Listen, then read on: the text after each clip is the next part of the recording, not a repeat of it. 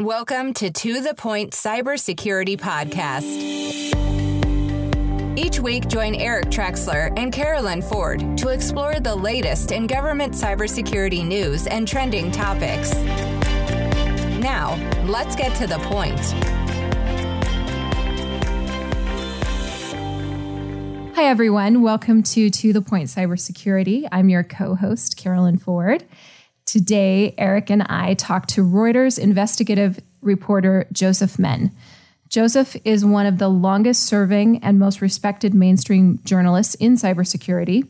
He's won three Best in Business awards from the Society of American Business Editors and Writers and been a finalist for three Gerald Loeb Awards. Today, Eric and I talked to him about his latest book, Cult of the Dead Cow How the Original Hacking Supergroup Might Just Save the World which offers keen insight into hacker culture and an abbreviated history of cybersecurity. It tells the story of the oldest, most respected American hacking group of all time. Though until now it has remained mostly anonymous, its members invented the concept of hacktivism, released the top tool for testing password security, and created what was for years the best technique for controlling computers from afar. With its, with its origins in the earliest days of the internet, the cult of the dead cow, I love that name, uh, is full of oddball characters, activists, artists, even future politicians. And many of these hackers have become top executives and advisors walking the corridors of power in Washington and Silicon Valley, including Mudge, Weld Pond, Deth Veggie, and even former U.S. Congressman from Texas, Beto O'Rourke, or as I would really love to refer to him, psychedelic warlord. To do you think most of the constituents know that, Carolyn? They do now. and, and today, the group and its followers are battling electoral in misinformation, making personal data safer, and battling to keep technology a force for good instead of for surveillance and oppression. Cult of the Dead Cow shows how governments, corporations, and criminals came to hold immense power over individuals and how we can fight back against them. Welcome, Joseph. Thanks very much for having me. Oh, thank you very much for being here. And how are you, Eric? I'm, I am well. I'm waiting to see how you kick this one off. this, well, so here's the thing with this book um, Joseph has some author's notes at the beginning of the book. And I'd like to, if this is okay with you, Joseph, I'd just like to read a couple of little parts from from them. Sure. So it they really summed up the book for me and to the beginning of your notes you say technology is deciding the fate of the world and we are everywhere in its chains. As I read the first half of your book, those chains were really heavy. Like it it was it was depressing for me. I just thought where what chance do we have as a society? To be honest, it, it felt really, um, like I said, depressing. So you you end your your notes with this, however. In a time of wider moral crisis in, te- in technology, this book is a rare message of hope and inspiration for tackling worse problems before it's too late. And I felt that the second half of the book. And even I feel like I've I have some newfound heroes. I so, feel like Joseph got to your soul, Carolyn. Honestly, like he, almost like the Marine Corps, right? He broke you down and then he brought you right up at the he, ending. He did. I'm telling you, by the end of the book, I Eric, wait until you hear some of these guys, like what they did, like these these pimple faced teenagers, what they turned into. So I want to start with the first half of the book, though. And I want to ask you, Joseph, if you'll give um, just a summary of who and what the cult of the dead cow is. Sure. So, um, one of the reasons I picked the CDC to write about uh, is that I wanted to illustrate something that was positive, um, and I wanted to sort of hold up an example of things that can work in a what is a pretty dark time. Um, and in addition to their accomplishments as a group and as individuals, they're handy for me as a narrative device because they go all the way back. they're they're still around. uh, unlike most of the hacking groups of the time. That's uh, 35 years now. Yeah, 1984. I mean, it's crazy. Yeah. Yeah. Uh, Five years after the first virus came out, Joseph. Yeah. Crazy. So so not only so they kept they kept changing, they kept evolving. It's like um, after the book came out and I, I dropped the bomb about Beto. Um, I think it was uh, I think it was Matt Blaze said, "Oh my God, Beto was in Nerd Skull and Bones." So it was it was like this, you know, and Skull and Bones is this Yale secret society that like you know one or more Bushes w- was in, and you know they're like. You know they're, they're weird. They have this great real estate in the middle of campus or whatever, and then like they tap you on the shoulder and say like skull and bones in or out or whatever, and like practically everything else is myth. You know, we don't even know what's true about them. And Cult of the Dead Cow was like that um, on, on you know way to the nerd end of the spectrum. Um, you know, it's uh, it's a small group, um, but it was like self-selecting. Uh, they they kept choosing new members, and over time, folks would you know folks would retire, move on to other things, and new people would come in. And so it it wasn't like a constant thing, which I think is really interesting. It's sort of like it, it sort of in some ways mirrored the evolution of, of hacker and security culture, and so and it sometimes kind of led that evolution. Um, there were times 20 years ago when they were like the apotheosis of, of hacker culture. They're like the standard bearers for um, for this this new movement on like a cusp of, of really great world importance. But in the beginning. They were just a bunch of teenagers um, who ran bulletin boards, which were And, and stole calling card numbers. Some came into their possession, yes. Uh, uh, so, one of the things that's interesting that people today don't realize is that if you were on the net back in the day, unless your your dad or your mom worked at a university, you were you were a criminal um, because the the bulletin boards were frequently in another area code, and long distance um, calls were super expensive, and because the connections were slow in those days, you you know you were going to have a mammoth phone bill, um, which your parents are going to be really displeased about. So people did a variety of things. They used they traded stolen uh, calling card numbers, credit card numbers. Um, you know, they borrowed somebody else's machine remotely. um, they did all these things, and it made for really interesting development because like all these people who are now like CSOs and and and CISOs, you know, were teenage criminals. Well, and my favorite was that they would just hack the phone companies. Like Right. that that was the best part. And I loved their rules. So I, I just want to read their rules. Number one, Eric, be known to an existing member, which I found this to be key, Joseph, in, in your book and in other um, in other groups. This being known to an existing member, like in real life. And then don't be boring. That was number two. And then my favorite one is number three, don't be an asshole. And I mean, like these rules, they should really just apply across the board, right? Those are life rules. Good Those life, are life rules. rules. for me. Yeah, yeah. Yeah, no, I, I I think that is important. Um, I mean, so again, the, the like the the nickel tour here of the group is their early bulletin board um, leaders, and then they started running, writing mostly funny, sometimes obscene, sometimes silly text files. Um, sort of random, they went in that direction because they didn't have really, they had pretty crappy modems. And so that's all that they could download and upload would be text files, not even like, you know, pictures or, or, or stolen software, which, or games, which a lot of people were, were interested in of their age. Um, so they, so they did these text files and then they were sort of like sort of marketing savvy and they figured out a way to like distribute them they numbered all the files so people wanted a complete kit and they would send them off to various other bulletin board operators. So they were first famous as like some of the earliest funny text files you would read when you stumbled onto the internet. Um, and then because they were sort of well known and, and, and famous um, they got to they got uh, like a couple other shots at evolution when other most bulletin boards went away with the advent of, of, AOL uh, and uh, and Windows 95 um, because you didn't need bulletin boards; you could have have websites. Um, but the CDC survived because by that time they had some overlap with the L0pht, uh, these great Boston hackers um, uh, who famously testified before Congress in '98 that any of them could bring down the internet. Um, and so they were much more technical people, and they had one of the first websites, and so they preserved the CDC files. So then, when the media was trying to understand what is this internet thing, you know, the CDC was already established as sort of like, you know, the cultural granddaddies who understand all this stuff. Um, and while most hackers were running away from the press, the CDC just loved playing with the press.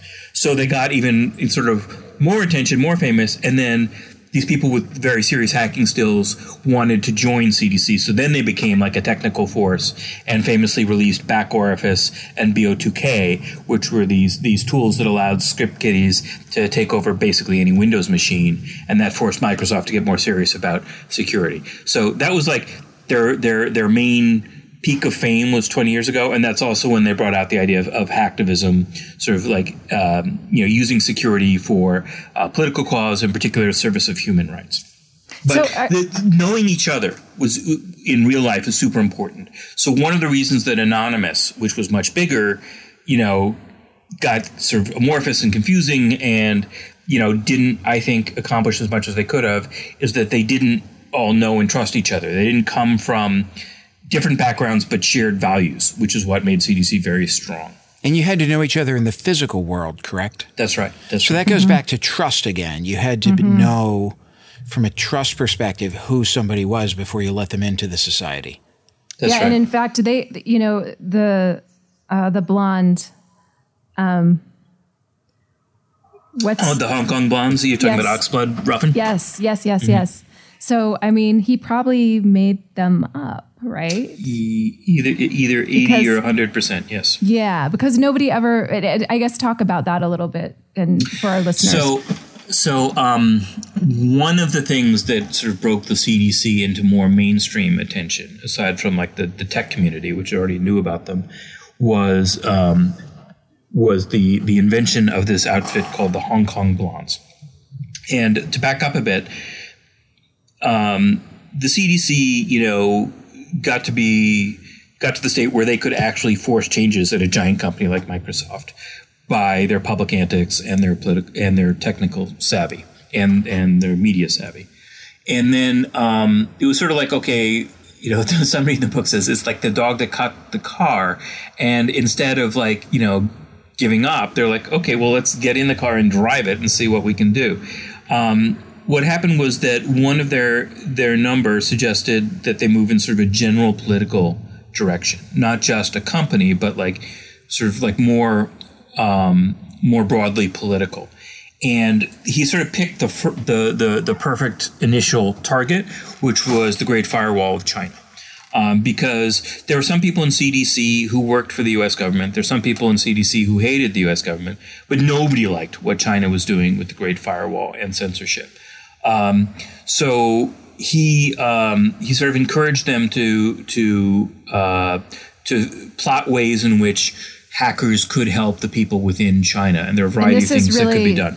Really, the birth of hacktivism, right? This yes, is this is this is the beginning, beginning of, of hacktivism. Yeah, um, and this is like 98, 99, um, and um, in two thousand, and uh, the thing that really got the mainstream media attention was this outfit called the Hong Kong Blondes. And the Hong Kong Blondes, as described uh, by members of the CDC, were a uh, bunch of freedom loving uh, democracy enthusiasts with tech savvy that the, that the CDC was advising on how to um, avoid.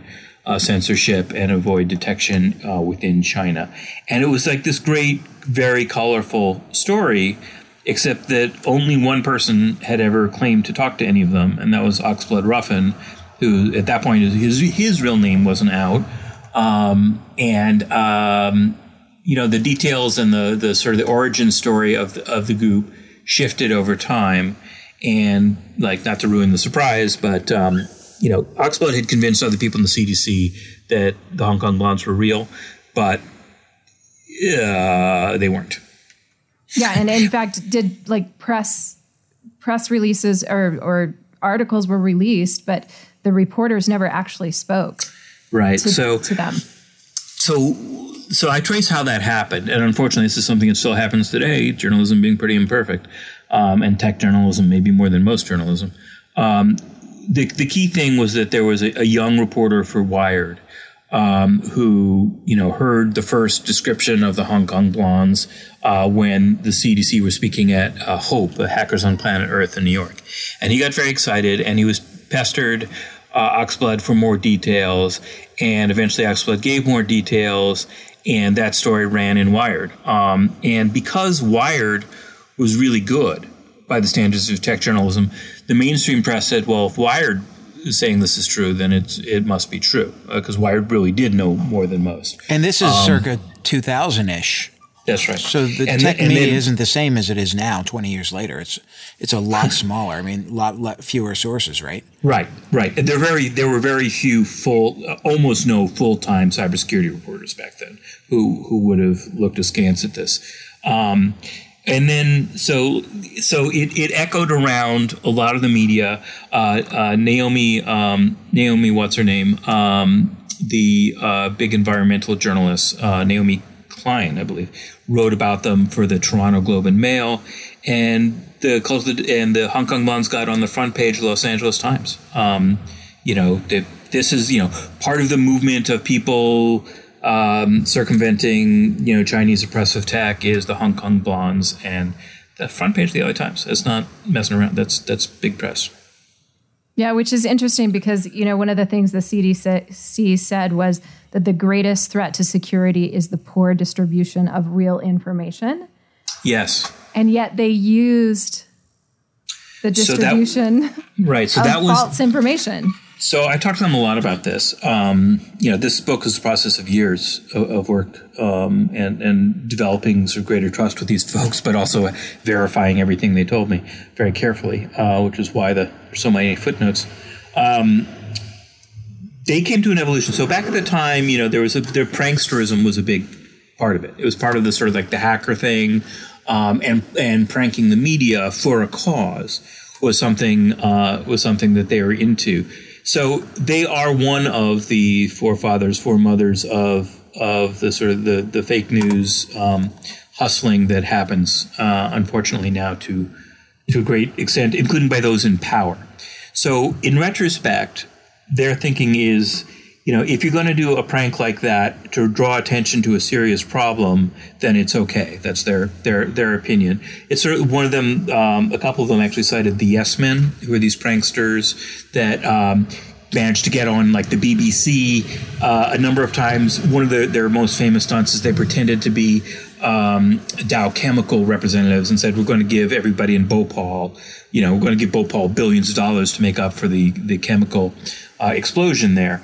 And you know, it wasn't true, and they hoodwinked the media, but it got people thinking about, you know, gee, did they ever actually, did Dow Chemical actually ever do anything to make up for this terrible thing that happened? Um, so they now feel like that's that is different from a um, a national government or a major political party spreading lies about you know the opposition. So would, would you know I think that's defensible. It might not be. I personally am not a big fan of spreading lies through the media because I'm in the truth business, but I can understand where they're coming from.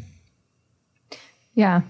So you you mentioned um, actually the critical infrastructure bill, like the first one, the presidential directive 63, where these guys testified before Congress under their their names. Can you talk about that a little bit and and why that was so significant? So yeah, that was huge. Um, so.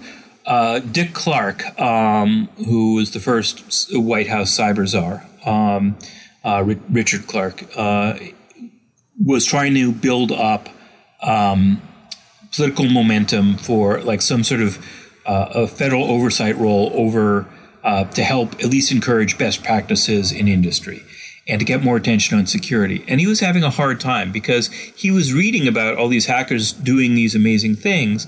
And then he would talk to the CEO of Oracle, the CEO of Cisco, CEO of Microsoft, and they're like, oh, it's no big deal. You know, this isn't really a problem.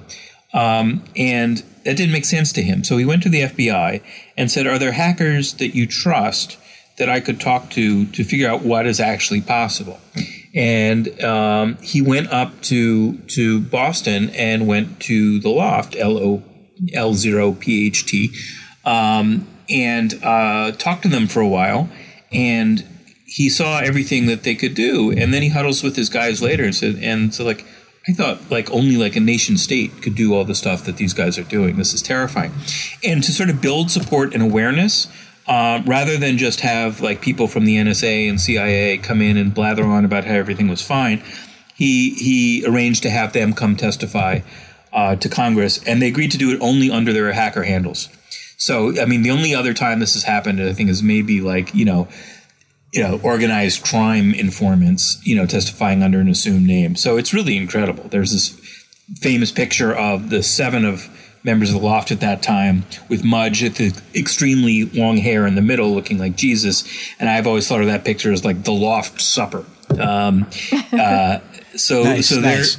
so this is 98 and they testify that they can bring down the internet and this inspired like hackers knew that this was you know really good hackers knew that everything was was built on sand that like that the more complicated the software is the more holes they are that nothing that it's indefensible and it's rapidly uh, getting more important um, but nobody but the, the the American public didn't realize that. And so watching these guys, like really talented hackers, telling Congress what's up, like inspired a lot of people to think that maybe change was coming and that good things could happen. And that that specifically is why when the L0pht turned into @stake this this sort of you know uh, venture backed uh, hacker security boutique um, people like alex stamos came and, and and joined it who didn't have like the sketchy background of the early hackers but like wow these are the guys that that told congress what was up i, I want to work for them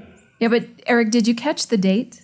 This was in In ni- 1998. Hey, Windows Yeah. 95 had already come out. People had computers for at least a couple Right, years. right. Right. But I feel like that same testimony is still taking place today. Oh, it And- absolutely is. and I don't was, know what's that was my thought. Yeah, th- no, that Yeah. was that was my exact thought. I, mean, I, I can't imagine 20 years ago what it was like explaining to Congress the world they live in, because we see it today, and it's still so foreign to the Congress when they hear people testify. Well, it's gotten better. So there are there are people in Congress with you know computer degrees. There are people with intelligence agency backgrounds. Um, it's not where it needs to be, but a, It's gotten a you know, lot better, yeah. The, It's lot staffer, better. the, the staffers have a lot more information also, which Yeah. is where a lot of the movement happens. And I think society has recognized we've got, you know, we, we have greater challenges. And I think we do have greater challenges now, right? Over, over the last, you know, 98 to 2000, let's call it 22 years, the problem has gotten significantly worse also, both in scale Absolutely. and complexity. Mm-hmm. Absolutely. Yeah, but that was part of you know the the the weight of the first half of the book to me was I just felt like I don't know that was 1998 and I feel like it's the same story which also brings me to another dark part of of the CDC culture was Jake Appelbaum and and Julian Assange and and several others that had the sexual har- harassment allegations brought against them and I what do you think or do you think that those allegations um, hurt the credibility of these hacker groups? Sure. Ye- yes, they did. Um, I mean, the the hacker movement, or really, it's like a, even multiple movements, had the Me Too thing um, just as bad as uh, I don't know, as Hollywood, as as you know, uh, as bad as anybody. Um, it's been a, um, which is you know sad, but it's been a sort of a um, a male dominated field, um, and for a very long time Still is. and still is Big problem. And, and unfortunately, there's this is it's not like a um, it, it's unfortunate because it's it's a community that welcomes outsiders and uh, people who and misfits, um, but within that. Uh, which is good. Uh, you want a place where those folks can belong and contribute. Um, but unfortunately, some of the anti-establishment attitude means that really bad behavior gets gets tolerated. It's it's sort of um, against the culture to go to go to the cops and complain about something or or to complain about you know these figures. There's also there's a problem with hero worship. I think um, there's. Um, you know, most great stuff is not done by lone shining individual. Most great stuff is, is done by communities. Um, and I think I think hackerdom has learned that, um, but it's a work in progress. On the on the um, it's it, it is it is uh, it's kind of like a known problem in like like the like the labor movement, um, the the uh, you know the Black Panthers, like a lot of sort of anti-establishment outfits uh, over the decades, there has been really, really bad um, sex stuff near the top. And it, and you, you know, they put pressure on people who are victims saying, well, if you bring down, you know, uh, leader X, you're hurting the movement. And, you know, you're, if you go to the cops, then, you know, you're, you're a snitch.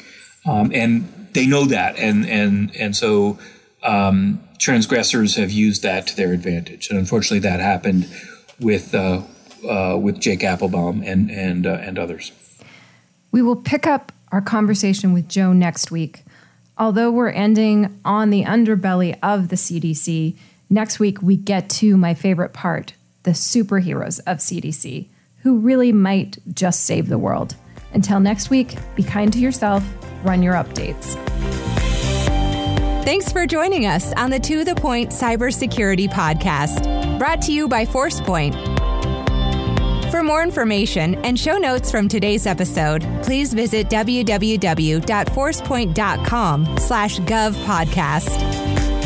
And don't forget to subscribe and leave a review on iTunes or the Google Play Store.